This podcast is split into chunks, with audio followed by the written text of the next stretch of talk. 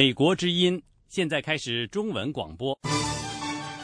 在以下的一小时里，我们将重播昨天晚上十点的时事经纬节目。首先，请听最新的国际新闻。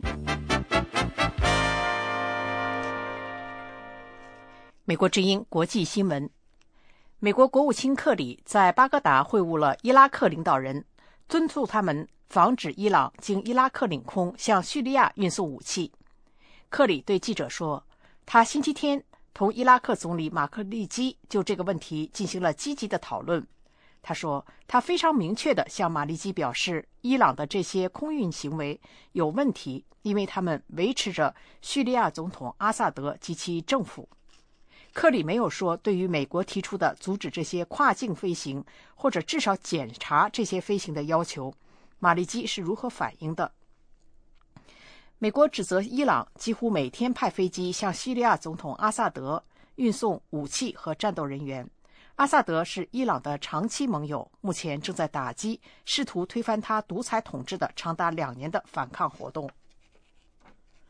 叙利亚主要的流亡反对派运动组织星期天陷入群龙无首的混乱局面，因为其领导人辞职，而叙利亚境内的反对派。又否决了新任命的临时总理。叙利亚全国联盟领袖哈提普在他的脸书网页上宣布辞职。他抱怨说，国际社会没有向叙利亚人民提供足够的帮助去抵御阿萨德总统的军队，并进行自卫。哈提普在声明中说，如果他的联盟成员越过了某种底线，他就兑现其辞职的承诺。不过，他没有具体说明什么样的底线。哈提普反对全国联盟上周对临时总理的任命。加桑希托被任命为叙利亚反对派控制区的临时总理。他曾经在美国接受教育。希托是在伊斯坦布尔召开的反对派会议上被任命的。他的任命削弱了哈提普作为叙利亚反对派联盟领导人的权威。叙利亚境内反对派发言人说，反对派主流叙利亚自由军拒绝承认希托为临时总理。他的话令叙利亚反对派进一步陷入混乱。发言人对西方新闻媒体说：“由于某方各方没有就希托的候选人身份达成共识，所以希托被选举是不恰当的。”西藏的消息来源说，一名四个孩子的藏人母亲在中国西部四川省自焚。这位三十岁的西藏妇女显然是抗议中国对西藏的统治。目击者说，这名西藏妇女在自焚现场死亡。她被辨认出名叫格吉。由于格吉被火焰吞没，无法听清她在说些什么。当地藏人把她的遗体抬到当地的一座寺庙，喇嘛举行了亡灵超度仪式和祈祷。一名消息来源对美国之音藏语组说，自焚事件发生之后，中国官员和保安人员很快抵达寺庙，下令将遗体火化。自从2009年以来，已经有一百多位藏人自焚，以抗议他们所称的中国对藏族文化传统的压制。中国否认这些指称，并说自焚抗议是恐怖主义行为。中非共和国反政府军占领了首都班吉，总统博奇泽出逃。目击者说，星期天早晨首都发生激战，塞雷尔反政府军攻进首都，占领了总统府。当局没有正式说明总统博奇泽逃到什么地方。路透社援引一名没有透露姓名的总统顾问的话说，总统在星期天早上越境逃到刚果民主共和国，但是官员们说总统不在该国。星期六，反政府军破城进入班吉，在破坏了一个水力发电站之后，该城陷入一片黑暗。基地组织任命了一名新的头目接任上个月在马里北部被乍得士兵杀死的基地组织北非分支的重要头目。阿尔及利亚民间卫星电视台星期天报道，也被称作哈马姆的奥卡沙将接任扎伊德，成为基地组织在伊斯兰马格里布地区的大头目。三十四岁的。奥卡沙是伊斯兰马格里布基地组织分支头目德罗克戴尔的得力助手。各位听众美国之音的新闻就播报到这里接下来请您继续收听美国之音的时事经纬节目。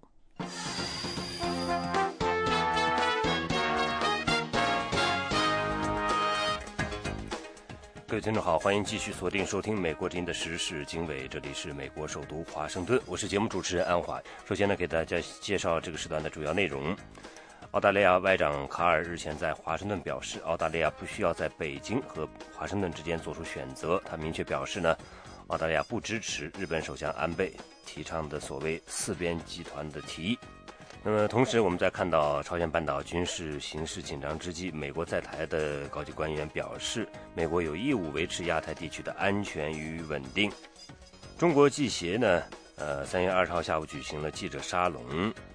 那么，在这个沙龙，呃，是有一些这个中国藏学的这个研究的专家和呃驻京的外国记者、港澳记者进行了一些交流啊。那么，外国记者纷纷呼吁开放西藏新闻采访。同时，我们看到呢，重庆呃拒绝呢公民呃游行的这个申请啊，那么只给出的理由是申请人非本地居民。以上内容欢迎收听。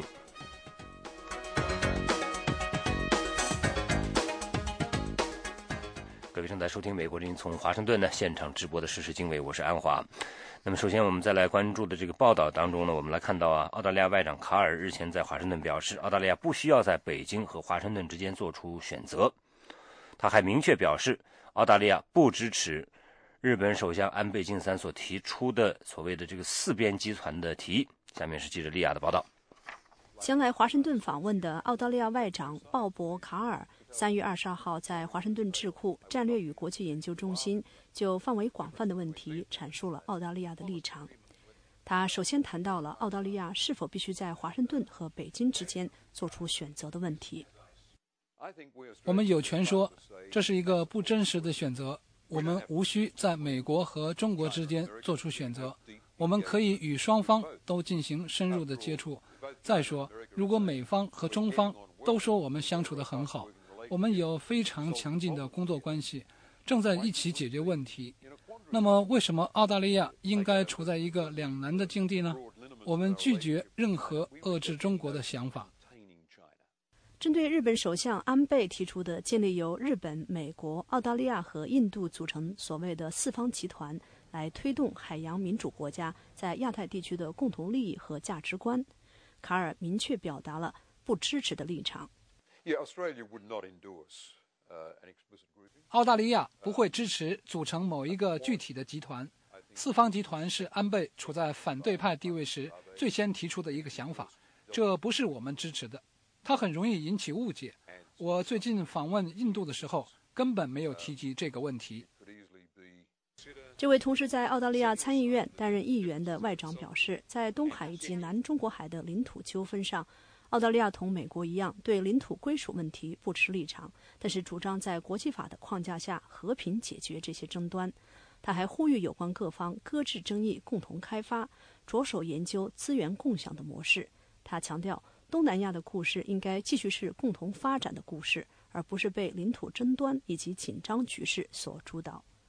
这位澳大利亚外长在回答美国之音记者提出的澳大利亚如何看待美中关系所存在的挑战时，做出了这样的表示：“我们认为双方之间的共同利益，尤其是美中之间的经济利益，将对关系的发展施加影响。历史上存在两大强国存在共同经济利益的例子，这使得美中关系与冷战期间存在的任何国与国之间的关系有着根本的不同。”美中关系中最突出的是双方之间的共同经济利益。卡尔还回答了美国之音提出的如何看待网络袭击的问题。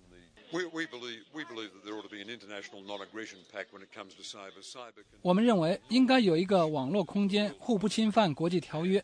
网络攻击会对世界经济带来巨大的损害，所有国家必须同意不要相互进行网络战。针对美国国内目前所面临的预算赤字以及国防预算削减的问题，卡尔说，美国必须解决其预算赤字问题，而这意味着两党都必须做出重大的妥协。他说：“我们需要一个强大的美国，因为这个世界由于美国对国际和平以及全球事务的关注和承诺而变得更加美好。而美国在国内不能强大的话，这一切都是不可能的。”他还表示，在这个问题上，澳大利亚毫不含糊地给美国提出了善意的忠告，就像一个好朋友不会让你在喝醉了酒的时候还去开车一样。VOA 卫视丽雅、张松林华盛顿报道。美国之音，欢迎收听。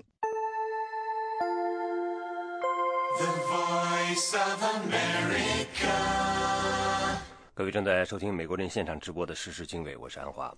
下面呢，我们把注意力呢再转向中国国内。中国安徽民主人士张林的法律代理人三月二十四号向安徽省人民检察院发出控告信，控告合肥市公安局和国保拘禁张林十岁女儿等，呃违法的行为。那么，这是张林和他女儿近一个月之前被合肥国保驱逐出合肥以来，法律界人士启动法律程序为张林维权的最新进展。下面是记者陆阳的报道。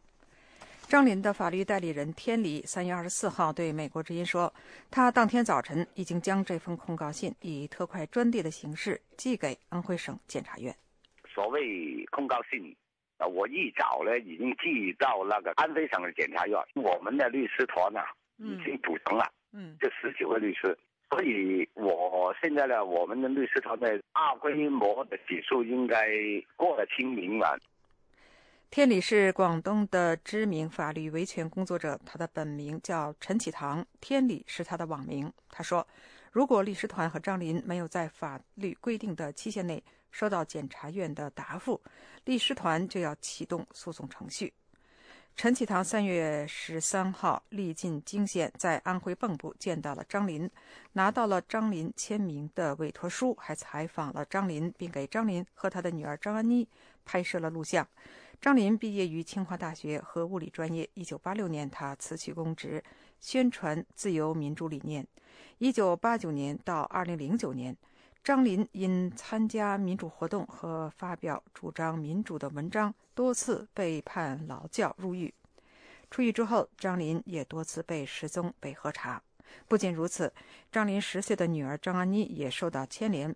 二月二十七号下午，从合肥市琥珀小学放学的张安妮被四名身份不明的强壮男子强行带到琥珀山庄派出所，被单独关押了三个多小时，没有饭吃。张林的法律代理人天理说：“尽管中国政府一直声称中国是法治国家，但是他估计这个案子胜诉的可能性不大，因为中国是个司法不独立的国家，民告官的案子几乎都以败诉。”告终，而且法院如能受理这样的案子，就已经是罕见了。不过，天理表示，他们要一直告到底。能不能告赢，我也不抱太大的希望，因为你知道，告他们那个狗血的共产党是赢不了的。但是，我要通过这个告状的所有的我们行走的这事实跟情况，向全世界公布，让全世界知道中国是怎么是什么叫做法律。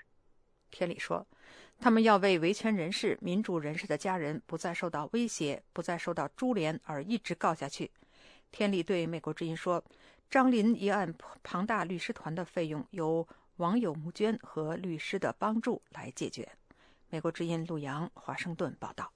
美国之音欢迎收听。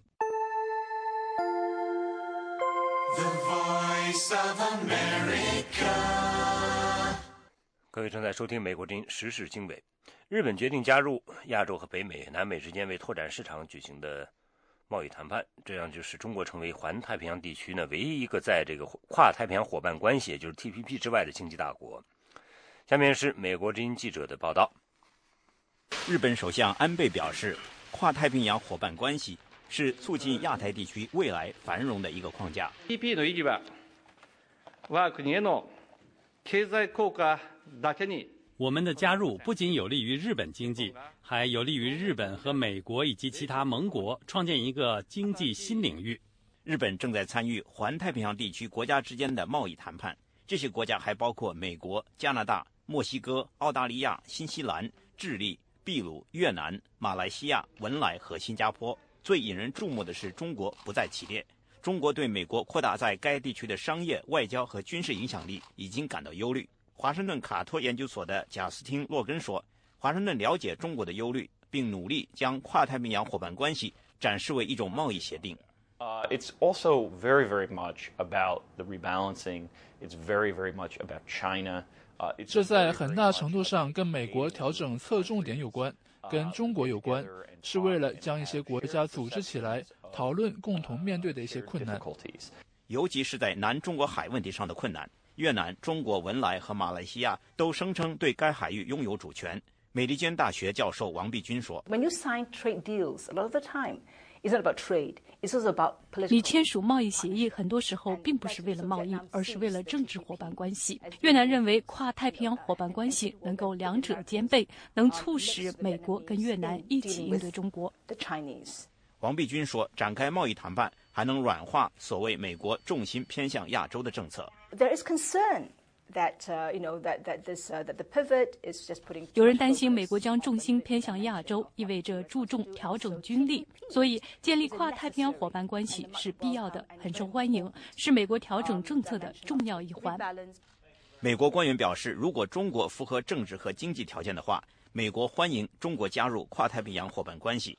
可是，美国商界领导人之一卡尔曼·科恩说：“中国看来正在对外关闭市场，政府的补贴妨碍了对外贸易的扩展。” If there is not a reversal in course by China, it will not get the. 如果中国不改变政策，它不能维持过去几年来的投资规模。你会看到世界各地的公司揣测自己是否过度注重中国市场。They should place so much emphasis on the China market. 与此同时，随着日本首相安倍为加入跨太平洋伙伴关系而采取行动，减少对本国农业和纺织业的保护，他在国内也会面临一些挑战。美国之音斯特恩斯报道。欢迎继续收听美国之音的中文广播。另外一方面，我们再来看看，呃，朝鲜半岛这个军事形势啊，目前趋于紧张。美国在台的这个高级官员表示，美国有义务维持亚太地区的安全和稳定，这是美国和亚太双边经贸发展的安全保障。美国商界人士同时认为，地区经贸发展也有助于化解地区争端。下面是记者申华的报道。美国在台协会处长马启思强调，经济发展和繁荣与地区和平、安全与稳定密切相关。他星期四晚上在台北美国商会举办的2013年亚太区美国商会年会的活动上说 The United States is a Pacific nation. Our presence has played a major role in ensuring regional security and stability that have in turn enabled and advanced economic integration, prosperity, and human development. 美国是一个太平洋国家，美国在这一地区的存在为确保安全和稳定发挥了重要作用，推动了地区经济一体化进程和人文发展。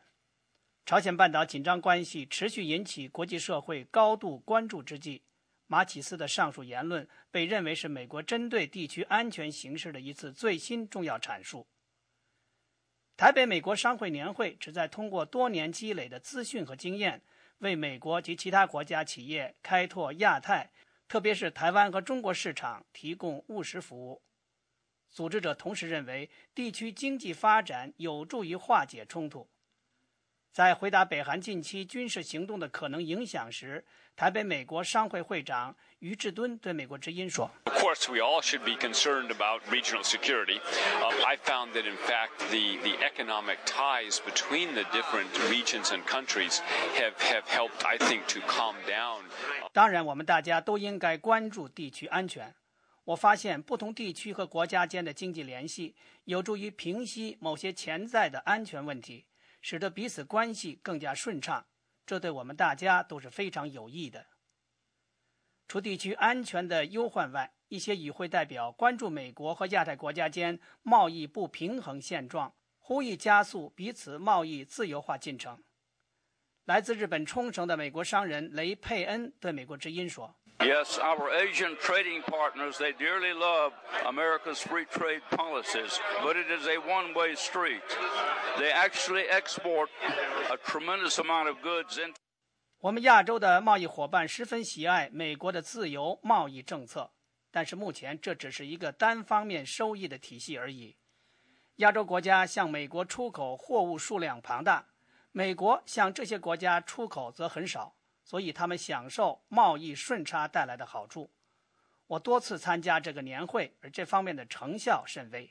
亚太国家对美国的农产品、加工食品等的贸易保护主义限制最为严重，这种局面长期得不到根本解决。不过，另外一位来自美国的与会者对美国之音说。Many of our members are also quite concerned about 9/11. Sure. The tax provision. Okay. So it's not just the foreign trade barriers; it's the U.S. trade barriers. 我们商会的很多成员对所谓“九幺幺”税务条款非常关注，所以我认为问题不光是其他国家的贸易壁垒，美国也有贸易壁垒。九幺幺税务条款是指美国税法中针对企业和个人海外商业收入的相关课税细则。台北美国商会主办的这次年会历时两天，将于星期五结束。美国之音记者申华台北报道。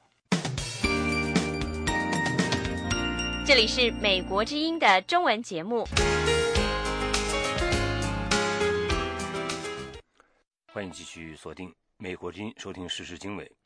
中国记协三月二十号下午举行记者沙龙，邀请中国藏学研究中心专家和驻京的外国记者。港澳记者举行交流活动，而外国记者呢纷纷呼吁开放西藏新闻采访。详情请听东方在北京的报道。中国全国新闻工作者协会，也称中国记协，于二零一三年三月二十号下午邀请中国藏学研究中心的研究员连香民和副研究员戈桑卓玛，就西藏经济和政治局势、中央政府对达赖喇嘛以及西藏问题是否有新政策。外媒和中国官媒对西藏报道的角度和用语等举行了交流活动。格桑卓玛介绍说，他多次到西藏调研，看到西藏的经济发展并非是破坏环境的发展，而是可持续的发展。而西藏的发展一直是在，就是一直是秉承着一个可持续的一个发展理念，就是从来不以破坏生态为代价的一种发展。所以，长期的这个发展的道路来看的话，西藏并不是完全要重视 GDP，而更重视的是民生，就是群众、普通群众的生活。外媒记者的问题集中在呼吁开放外国记者去西藏进行新闻采访上。连香民表示，西藏从来没有禁止过外国记者的进入。他说，他最近接受了一家德国媒体的专访，得知这家德国电视媒体刚刚从青海的一个藏区回来，说明外国记者可以进入藏区。他给外媒记者的建议是多申请几次。中国要不断的开放，是吧？不断的接受这个全世界各个媒体的这种采访。实际上，中国三十多年来也是一直是这样做的。呃，只要你不断的申请。可能总有一天你是能去的。美国之音记者在记者沙龙上提出，有关官媒在提到达赖喇嘛时，经常使用“窜访”、“披着人皮的狼”等富有感情色彩的负面和贬义词，这是否会伤害当地人民感情的问题。连香民研究员回应说：“政见不同，观点不同，官媒用这类用语也是很正常的。”他还针对外媒记者对自焚问题的提问表示，中国官媒对自焚不报道值得赞许，而外媒对自焚的报道和炒作，等于是变相鼓励自焚，是不道德的。因为这个媒体媒体它是一个平台，是吧？是一个平台呢，它就会反反映各种声音，反映各种声音。那么其中呃有一些媒体，它可能。会反映一些人用一些感情比较强烈的这种词汇，我想这本身也也没什么奇怪，是吧？呃，我认为呢，就是在比如说一件自焚事件发生以后，这个媒体不予报道，往往是阻止更多的人呃去自焚的一个行为，应该是值得赞扬的。而相反的，不断的反复去报道这个事情，宣传这个事情。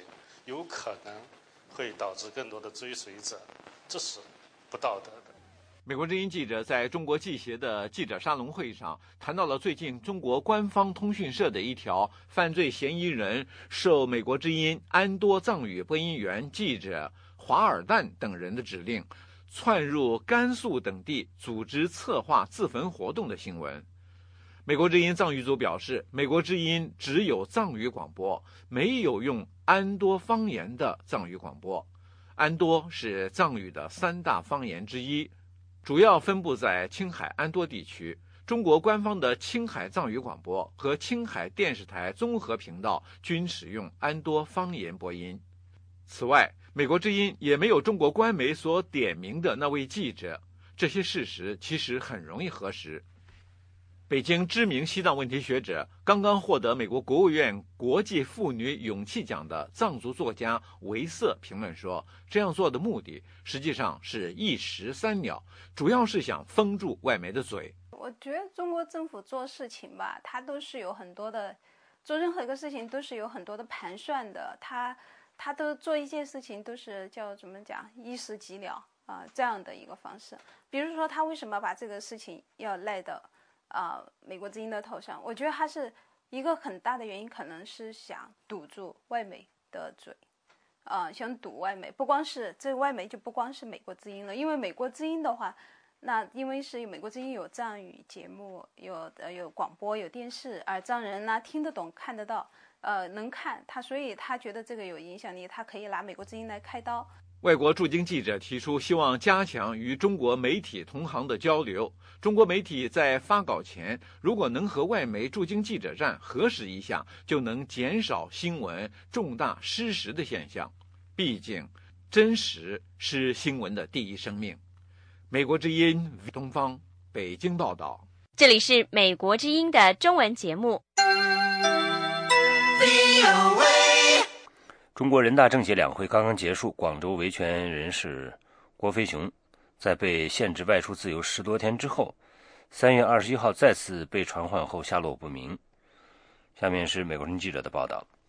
广州维权人士郭飞雄的委托律师隋木青说。从三月二十一号晚上八点半左右就无法再联系上郭飞雄。随后，他同另外一位律师到广州天河分局讯问中心，希望能够查询到郭飞雄的下落。但到二十二号中午，仍没有郭飞雄的任何音讯，就难以确定他到底是不是在那个天河那个拘留所和那个那个讯问中心，还是被他们强制旅游，或者是找了一个另外一个什么地方。啊，软禁啦，或者或者是直接把他悄悄拘留了，这个搞不清楚。基本可以肯定是他已经应该是被国宝这个已经控制了。这是郭飞雄近日来第二次被广州国保传唤。三月十八号两会结束的第一天的上午，郭飞雄被天河国保传唤，用警车押送到天河分局办案中心。在讯问时，国保以郭飞雄一月七号和八号到南方周末报社外声援，涉嫌扰乱公共秩序，对他传唤了九个小时，直到晚上七点才被放回。期间，郭飞雄一直绝食绝水，并表示在会见他的律师之前拒绝回答讯问。原籍湖北的郭飞雄原计划三月二十一号晚间离开广州，到湖北老家探亲访友。并且买好了火车票，但是广州国保却以连续传唤的方式限制郭飞雄的出行自由。隋木清律师说：“中国的法律规定，对一个犯罪嫌疑人不得进行连续传唤，更不得以同一个理由对其进行传唤。”他说：“以同一事由连续传唤嫌疑人，就是变相的拘禁，因为被传唤人在传唤期间失去了自由。”隋木青认为，广州国宝传唤郭飞雄主要因为两个方面的原因。询问呢，主要还是因为他推动人权和政治权利国际公约的这个批准，因为国务院已经签署了十五年了，但一直人大没有批准。我们这个民间有一个推动的一个活动，要求批准这个人权和政治权利公约啊，应该是跟这个有直接的关系。还有呢，因为前。反核爆的这种抗议游行呢，啊，我们这个律师呢出现场要求会见这些被拘留的这个呃抗议人士的时候，他也有提供他的这个法律意见。这些东西呢，这个肯定警方也都是很清楚的。我们估计可能是跟这两件事有关。在中国，每逢重大政治和敏感时期，当局都会收紧对异议人士、维权人士的监控和打压。在刚结束不久的两会召开之前。郭飞雄失去了外出自由，异议人士胡佳被限制人身自由，维权人士刘莎莎在北京被拘留并被遣返回河南老家，还有数以百计的上访人员或被解访或被关押在马家楼和九金庄，或被强行押解回原籍，也有的被旅游、被远离京城。隋木青说：“通常在重大政治敏感时期过后，当局会放松对维权人士的监控。但具体到郭飞雄本身，当局非但没有放松对他的监控，反而加大对他的打压，可能跟地方维稳势力的余孽借题发挥，想把郭飞雄案子搞大有关。我估计不排除。”些既得利益者呀等等，他们的这种特别的仇恨，因为现在呃，毕竟呢，习李也是新政府刚刚接政，对于下面的控制力，也许并没有外界想象的那么强。那么在这种情况下，可能有一些人肯定会借题发挥，因为这一阶段呢，广州的事情，公民社会特别活跃，抗议啊等等各个方面的事情很多，可能想打压这样的势头。郭飞雄呢，他们就认为他就是一个幕后的黑手，这是我个人揣测。隋木星认为，习李接班后可能会放松对维权人士的监控和打压，这不仅跟他们个人的经历有关，关键是维稳的政策不可能持续，这种政策在经济上、政治上的压力很大，让政府和民间都无法承受。他说，这种高压维稳的政策将来会发生改变。但实施起来会非常难，因为维稳政策滋生了很多既得利益集团，一遇到什么风吹草动，这些既得利益集团就会出来兴风作浪，全力反扑。美国之音杨明香港报道。美国之音时事经纬，欢迎收听。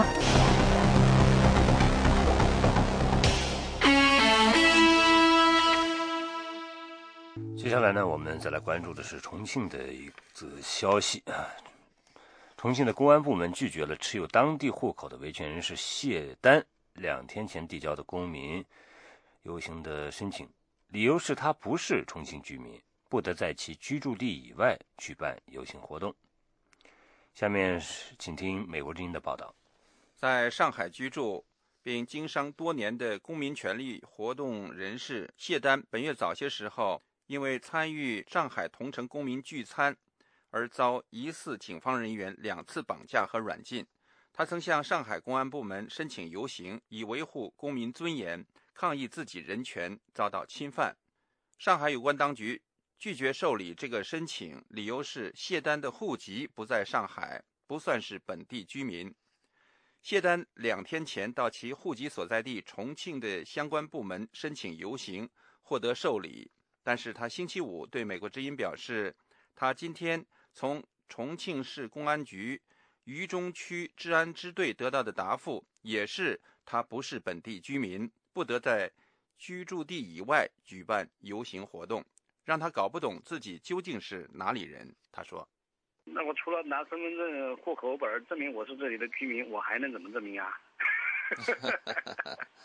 因为我应该发起一个维护宪法的诉讼，因为宪法规定我是中华人民共和国的公民，我有中华人民共和国的国籍。你这样弄的，我有身重庆身份证都不是重庆的居民，哎，这可能就要取消我中国国籍啦。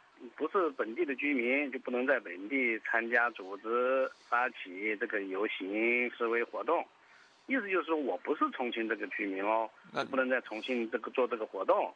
我我搞不懂啊，我到底算哪里啊？我也到处来问，要去要去确认我到底是哪儿的人呢？《中华人民共和国集会游行示威法》第十五条规定，公民不得在其居住地以外的城市发动、组织、参加当地公民的集会游行示威。上海和重庆两地公安部门看来都是依据这条法律规定拒绝谢丹的游行申请。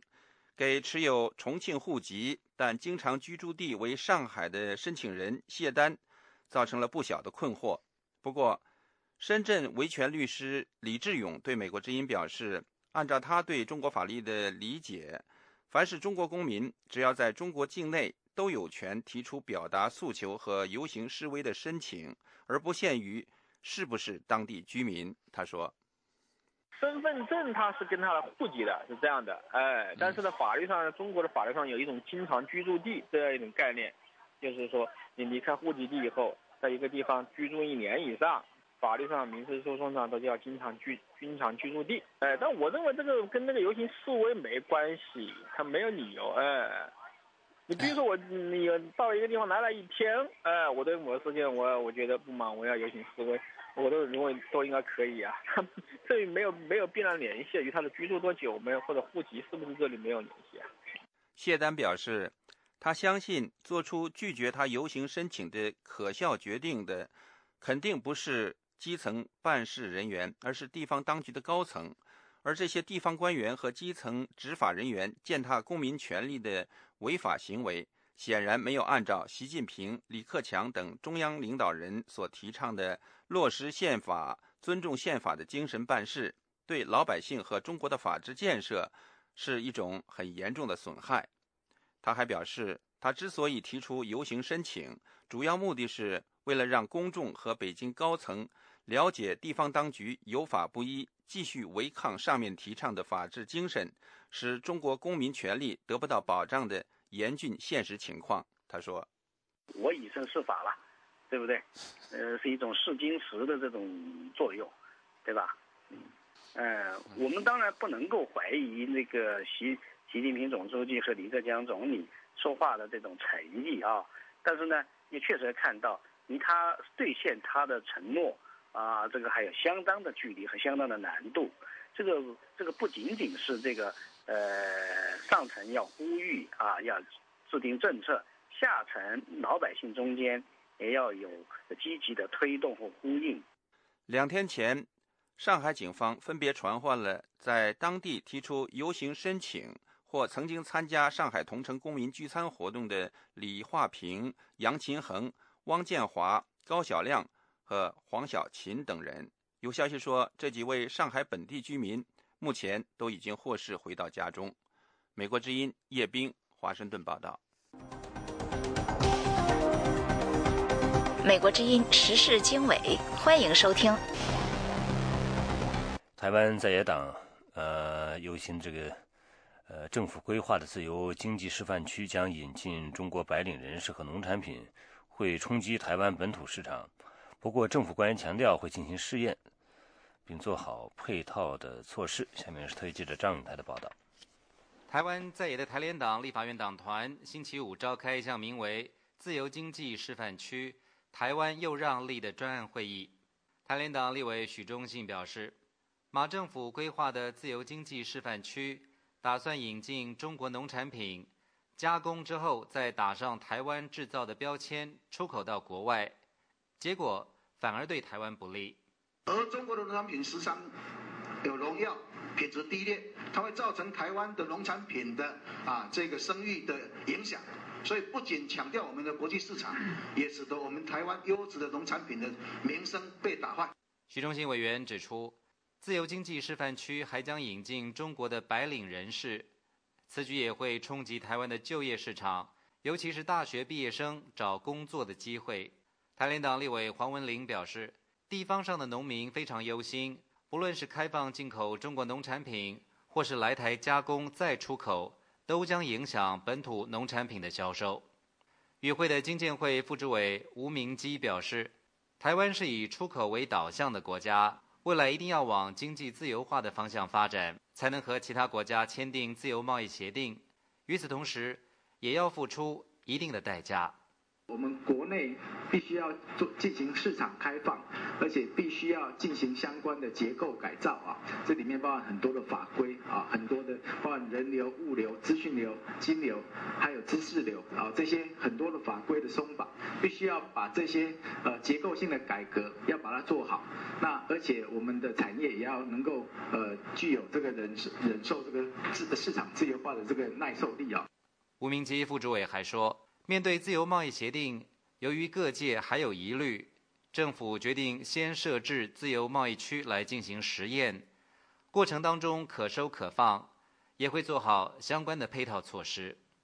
台湾政府目前规划的自由经济示范区，预计先设置在台北港、台中港和高雄港，然后再依照情况和条件发展到全台各地。与会的农委会企划处长庄玉文表示。目前的初步规划，并没有涉及开放八百三十项中国农产品进口的问题。此外，自由经济示范区进口的原料不只来自于中国，还包括世界其他国家。台湾农委会主委陈宝基日前指出，将采取逐步稳健的开放策略，规划农产品价值运销中心，避免对台湾农产品造成冲击，并且让有特色的农产品可以行销全球。台湾行政院长江宜桦日前在立法院接受质询时表示，自由经济示范区的前店后厂效益有助于方便出货，并且可以带动周边经济的发展。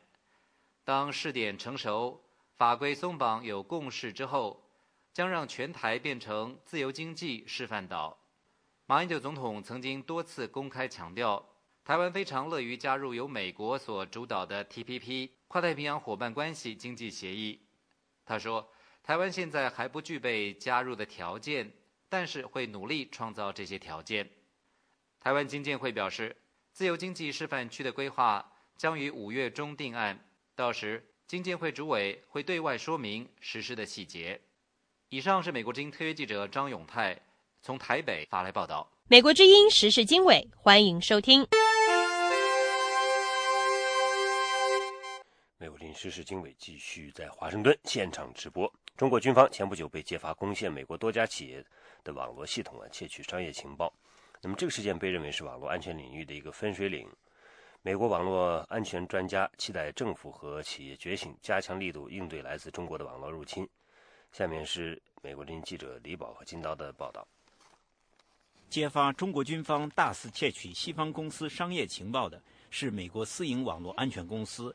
曼迪昂特，该公司安全事务主管理查德·贝里奇说：“中国军方的网络攻击行为可以用一个词来形容，就是偷窃。这个组织从事的活动其实就是偷窃，他们不是来销毁或者篡改数据的，而是把数据拿走带回中国去。各国政府搜集彼此的情报，以及公司企业窃取彼此的商业机密，并非新鲜事。但网络安全专家们说。”与众不同的是，中国政府大规模参与网络黑客活动，并将窃取的工业情报交给他的国营企业——网络安全公司 CrowdStrike 创始人和首席技术官亚普勒洛维奇说：“中国的做法是着重经济间谍，窃取智慧财产、行业机密、公司谈判策略，然后把信息交给自己的公司，以加强他们在世界范围内跟美国和西方国家竞争的能力。”这种做法跟别人根本不同。中国政府强烈否认军方从事任何黑客活动，并称此类活动受到中国法律禁止。不过，美国人相信曼迪昂特公司所揭发的解放军六一三九八部队在网上窃取美国私营企业商业机密的事件，只是问题的冰山一角。网络安全问题专家们说，中国正在网络空间全方位从事工业间谍。华盛顿大西洋理事会网络国政项目主任杰森·西里说。这是中国试图快速追赶西方发达国家的一项主要策略。中国看来这样做是因为他感到自己落后了，在科技和地缘政治力量上落伍了。他们认为过去一些国际条约对中国不公平，现在他们有理由采取某些行动追赶一直在压抑他们的西方国家。由于担心会招致更多的网络攻击，或者担心公司信誉受到影响。很少有美国公司愿意公开承认自己的网络被黑客攻陷，但是行业人士估计，网络工业间谍活动给美国私营企业带来的经济损失至少有几十亿美元。美国国会众议院情报委员会主席麦克罗杰斯二月中旬在一个听证会上表示，中国发动大规模网络入侵、窃取工业情报的做法。正威胁到美国科技领先的地位。美国的技术领先和国家安全正在面临风险，因为我们最超前的创意和敏感信息在这些网络攻击中被明目张胆地窃取。这些中国情报机构肆无忌惮，因为我们迄今为止还没有设立实用的措施阻止他们这样做。共和党籍的罗杰斯议员敦促民主党籍的奥巴马总统针对中国采取应对措施。包括以中国窃取美国私营公司智慧财产为理由向世贸组织提出申诉，并对相关中国公司和个人实施制裁，比如禁止那些参与黑客攻击的中国人入境美国。大西洋理事会的杰森·希里曾经在共和党籍的小布什总统任期内担任白宫主管国家网络基础设施的防备工作。他说：“美国的政府和企业对付中国网络偷窃的力度不够。我认为美国政府和我们的公司还没有采取行动，迫使中国政府严肃对待这个问题。我们可以在两国战略对话的闭门会议上开始讨论这个问题，也可以像曼迪昂特报告那样公开相关证据。但是，有待我们采取的下一步行动是公开网络偷窃行动对美国企业造成的实际影响。由白宫发表报告，具体说明美国的商业机密如何被盗窃。之后又如何出现在中国的产品中？他们需要填补这一空白，以便令人信服地提出这个问题。白宫最近表示会继续就网络安全问题与中国官员磋商，但并没有发出美国政府会因此制裁中国的信号或威胁。二月初，奥巴马总统签署一项政令，推出多项措施强化美国的网络防御，包括加强政府与那些经营国家重要基础设施的私营公司之间的信息共享。但是，一些私营企业担心与政府分享信息可能会被人指责侵犯个人隐私，而被消费者团体起诉。去年，一项为私营公司提供相关法律保障的法案没有获得美国国会的通过。今年二月，美国国会议员再次提出类似法案，期望中国军方大规模入侵美国公司的事件能推动该法案的通过。美国之音记者金刀李宝华盛顿报道。美国之音时事经纬，欢迎收听。中国领导人习近平在访问俄军一个机密作战指挥中心的时候承诺，将加强两国军事和军事技术合作。在这同时，很多访问活动呢，由于不对外公开，使得习近平和彭丽媛的这次俄罗斯之行蒙上了封闭和神秘的色彩。下面是特约记者白桦在莫斯科的报道。中国领导人习近平率领的访俄代表团星期六参观了位于莫斯科的俄军作战指挥中心。俄军总参谋长格拉西莫夫说：“海空陆以及太空部队的指挥官在这里可以直接监控各地的局势，并下达命令。”国防部长绍伊古说：“在作战指挥中心能看到远在万里之外的太平洋舰队战斗执勤军舰的活动。”俄方还特别为中国代表团现场连线，让习近平一行观看了。正为中国生产武器装备的几家俄罗斯主要军工企业的作业状况。俄罗斯官员说，这个机密作战指挥中心有史以来首次接待外国元首，说明两国相互信任。习近平则强调，这次访问会进一步推动两国军方合作。俄罗斯国防部长绍伊古说，他与陪同习近平访问的中国国防部长常万全将讨论。军方合作的细节。邵伊古说：“根据习近平的指示，我们将同中国国防部长在星期天会晤，讨论推动和扩大两国在军事以及军事技术领域的合作。”陪同习近平参观的俄罗斯国防部副部长安东诺夫透露，在反对美国部署导弹防御系统的问题上，双方立场接近。对一些国际安全事务的看法，两国立场甚至吻合。他说，习近平和绍伊古都强调，发展军事和军事技术合作应该在俄中关系中占有关键位置。但安东诺夫也表示，俄中合作并不针对第三方。导弹防御系统问题是俄美关系发展的主要障碍。俄罗斯一直在试图说服中国相信，美国在亚洲部署的导弹防御系统。虽然名义上是防备北韩的威胁，但其实是针对中国的。有俄罗斯学者认为，在导弹防御系统问题上，俄罗斯可以引入或是借助中国的力量来抗衡美国。习近平首访莫斯科，特别是携带夫人彭丽媛随行，引起了各方的关注。但习近平夫妇在俄罗斯的许多活动都不对外公开，这使这位中国新领导人的俄罗斯之行。蒙上了封闭和神秘的色彩。虽然有评论认为中国可利用彭丽媛的形象来提高国际影响，但令人费解的是，彭丽媛在俄罗斯的访问行程一直对外保密，而且仅邀请中国官方媒体报道她的活动。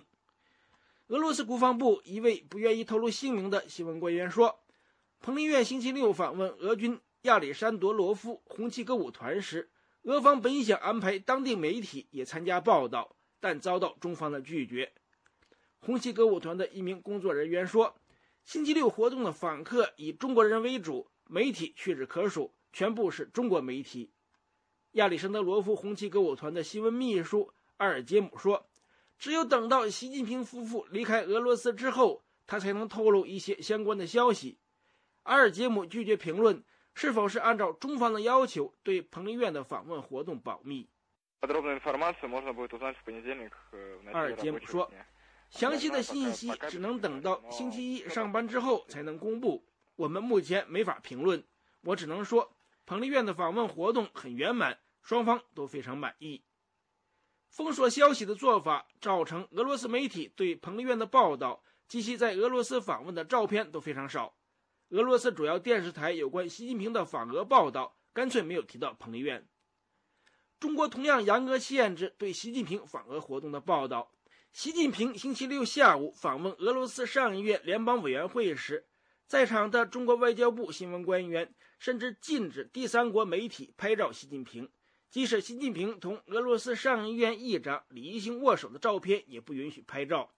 中国新闻官员说，能到场采访的中国媒体都是新华社和中央电视台官方媒体。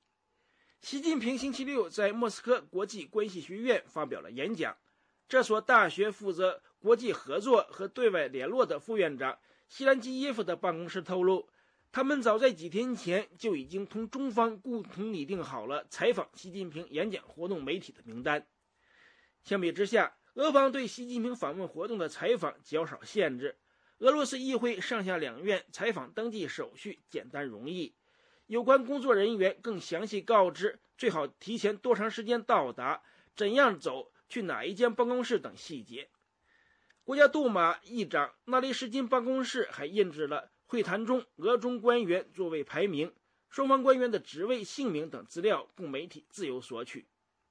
习近平表示，这次对俄罗斯的访问成果超出预期，但现场观察给人的印象是，中国代表团的气氛非常严肃紧张，多数高级官员都不苟言笑，看不出任何轻松感觉。另一个有趣的现象是，新外长王毅在活动中都一直绷着脸。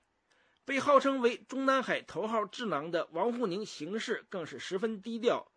王沪宁在谈判时通常坐在习近平身旁，显示了王沪宁的影响和他在习近平团队中的关键角色。过去每次胡锦涛访俄时，谈判中坐在王沪宁位置上的通常是令计划。以上是美国之音特约记者白桦从莫斯科发来的报道。这是美国之音的时事经纬节目。观众朋友，晚上好，欢迎收看美国之音 VOA 卫视三月二十二号的焦点对话节目，我是宁鑫。今天我们讨论的话题是习近平的中国梦内涵到底是什么？中美交锋不断，美籍华人站哪边？我们的四位嘉宾分别是中国时报华盛顿特派员刘平先生，马里兰大学美华中心主任戴博先生，他的英文名字是 Robert Daly，美国之音中文部资深编辑宝生先生，以及政论作家、时事分析人士陈破空先生。陈伯空先生是从美国之音的纽约演播室来参加我们今天的节目。好，我们首先来看一看中国。中国国家主席习近平最近在人大的闭幕式上发表讲话，高调提出“中国梦”的概念，引发关注。分析人士认为，“中国梦”之说显示中国新一代领导人执政的核心价值从胡温时代的和谐社会转为习李时代的富国强军、民族复兴。那么，习近平的“中国梦”到底是什么含义？和布衣百姓的中国梦有多大的差异？和胡温时代相比，是进步还是倒退？今天我们就来分析一下。那么，首先我想请在纽约的陈伯公先生来跟我们分析一下。我们知道，习近平对于中国梦的定义，他的原话呢，就说这是要实现国家富强、民族振兴和人民幸福。那么，你对于这个定义怎么看？有没有什么新意？呃，习近平提出中国梦这个概念，是在去年十八大他接班之后。那么后来就引起了争议，呃，像南方周末事件，那么民间跟官方的解读就不一样。民间解读中国梦就是宪政梦，那官方解读的中国梦就是帝国梦。那么这次两会之后，习近平全面接管党政军权力，又进一步对中国梦做了一个解释。那么他这个解释，刚才提到那三条：国家呃富强、民族振兴、人民幸福。其实这三条在过去六十多年我们耳熟能详。应该说是老生常谈，老三篇毫无新意。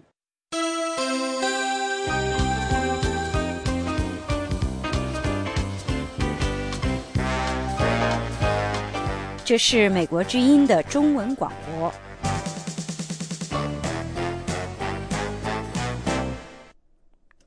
各位听众，下面为您播报美国之音的国际新闻。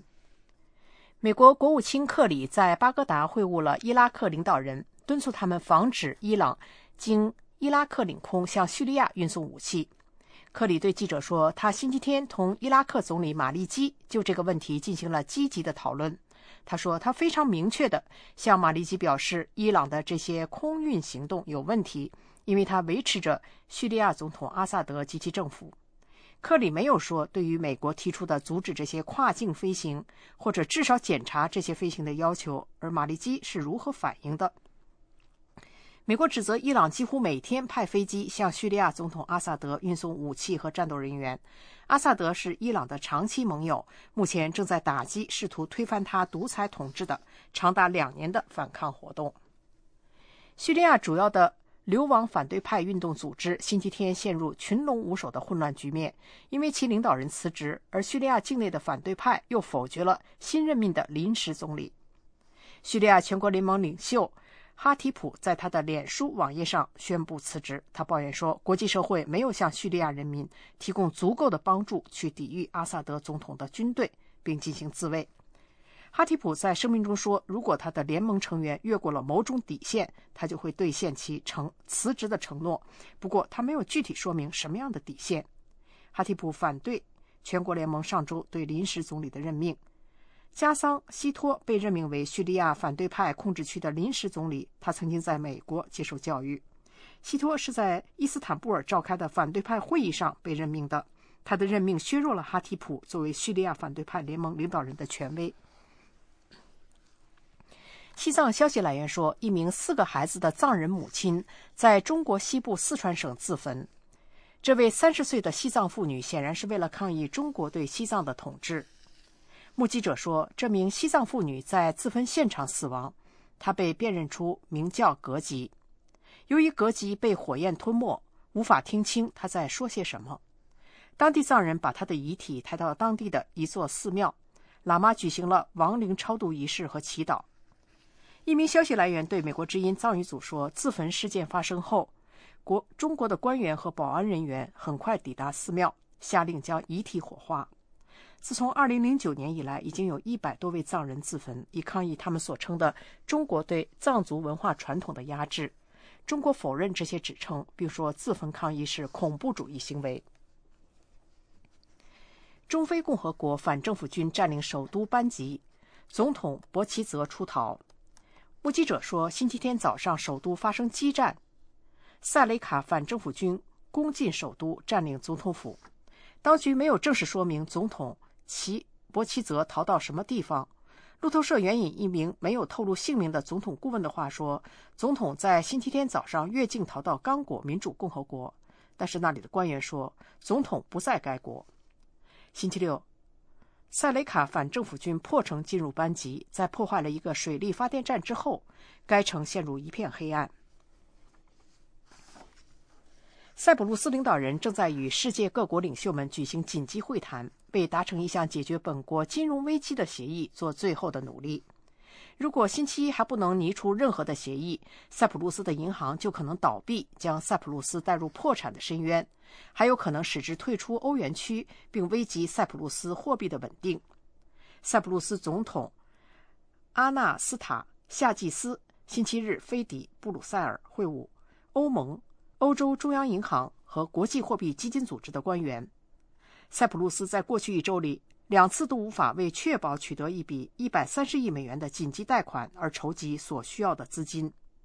塞浦路斯议会驳回了对银行存款收取一次性存款的计划。俄罗斯也拒绝了塞浦路斯发出的请求援助的呼吁。美国之音新闻就播报到这里。以上是这一小时的国际新闻。您如果需要获取更多的信息，请访问美国之音网站。www 点 voa chinese 点 com，美国之音现在就结束这一个小时的新闻节目，下次播音在北京时间上午八点开始，欢迎到时收听。